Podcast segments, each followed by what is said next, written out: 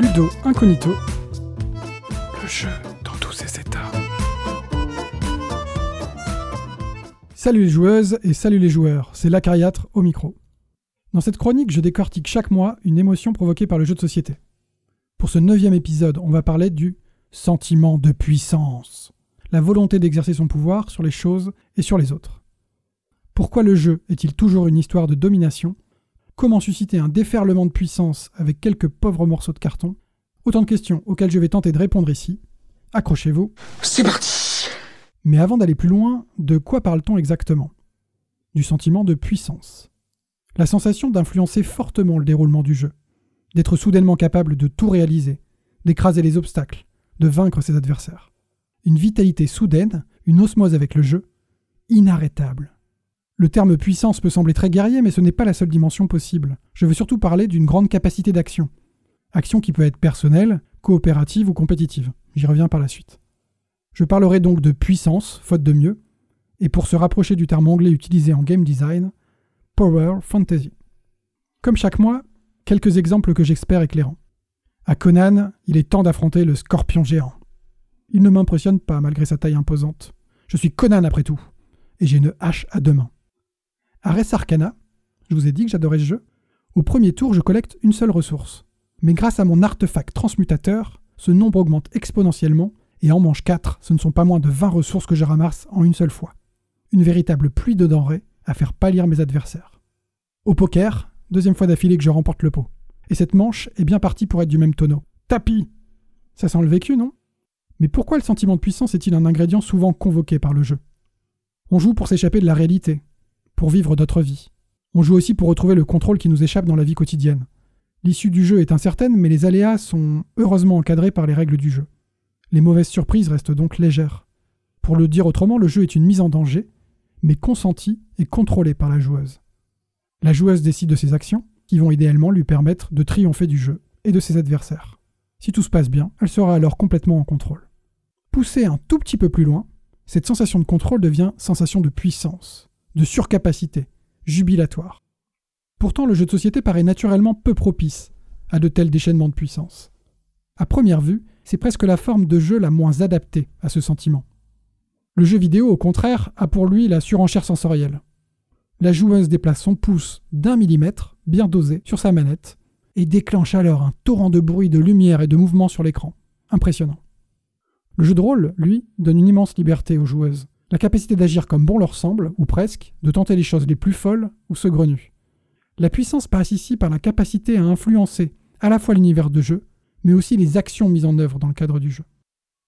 Le wargame, quant à lui, déploie son grand terrain de jeu, ses armées gigantesques qui obéissent au doigt et à l'œil, ses affrontements dantesques qui écrasent l'adversaire. Mais le jeu de société, lui, dispose de morceaux de carton imprimés et de règles figées. Votre héros mesure 2 cm, son royaume tient sur deux feuilles à 4. À première vue, donc, le jeu de société n'est pas le média le plus adapté pour faire ressentir de la puissance aux joueuses. Pourtant, cette chronique ne s'arrête pas là, vous vous en doutiez. Car à sa manière, le jeu de société parvient aussi à faire vivre un sentiment de puissance à ses joueuses.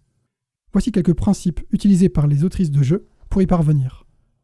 La première dimension est bien sûr celle du thème. Dans les jeux de société qui disposent d'un thème, on propose presque toujours à la joueuse un rôle qui lui confère contrôle et puissance sur l'univers.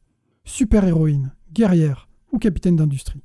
Vous êtes aux commandes, vous ordonnez, vous régissez. Quitte à s'immerger dans un cercle imaginaire, pourquoi se contenter de petites choses? Autant se doter de pouvoirs surnaturels, de capacités propres à sauver le monde, ou d'un budget équivalent à celui d'un petit pays. Dans le jeu de gestion, c'est en effet plus feutré, mais il s'agit tout autant de diriger, de plier les ressources humaines ou matérielles à sa volonté pour accomplir ce qu'on veut leur faire faire. Jamais on incarne le sous-fifre, seulement capable de faire ce qu'autrui lui ordonne. Car alors, où serait le jeu? D'ailleurs, je disais tout à l'heure que le territoire représenté dans le jeu de société est rikiki, pour des raisons matérielles évidentes de place disponible sur la table. Mais paradoxalement, cette disposition participe en réalité au sentiment de puissance. Car dans le jeu de société, la joueuse a un angle de vue omniscient sur le terrain de jeu. Elle voit tout. D'un seul coup d'œil, elle embrasse un monde, un pays, une usine.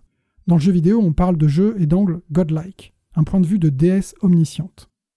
Dans le jeu de société, donc, la différence d'échelle fait de la joueuse une autorité, une divinité même, encore une fois, toute puissante. Si le jeu de société peut difficilement déclencher des feux d'artifice de son et lumière, il dispose d'un atout unique, son matériel de jeu. À son échelle, le matériel peut susciter un sentiment de puissance. Les jeux de figurines font du dernier boss le plus imposant et le plus lourd, qui ébranle la table lorsqu'on le déplace. Dans Conan, on lance des brouettes de dés. Dans Res Arcana, les lieux de puissance sont les cartes de plus grande taille, et les engager, même si ce n'est qu'un quart de tour pour la carte, est déjà une action matériellement plus imposante à l'échelle du jeu, et qui déclenchera de plus gros effets. Autre moyen de conception, la montée en puissance. Beaucoup de jeux de société organisent une progression des capacités de la joueuse. Les jeux à moteur, les pouvoirs et compétences acquises en cours de partie, rendent ces actions de plus en plus fortes et influentes sur le déroulement du jeu. Cela se concrétise mathématiquement et matériellement. Au premier tour, j'inflige un point de dégâts aux ennemis, mais au dernier, 10 d'un coup.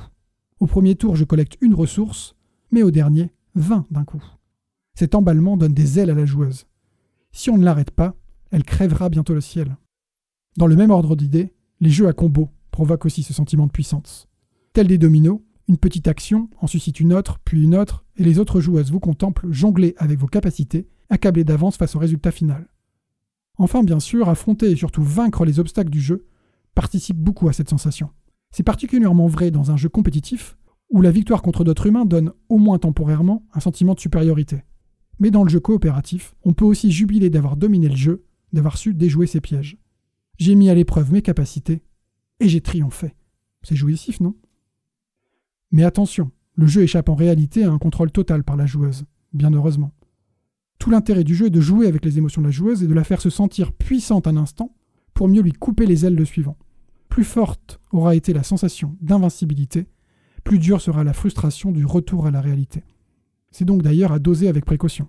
Si la partie finit sur une triste sensation d'impuissance, le ressenti face au jeu risque d'être négatif.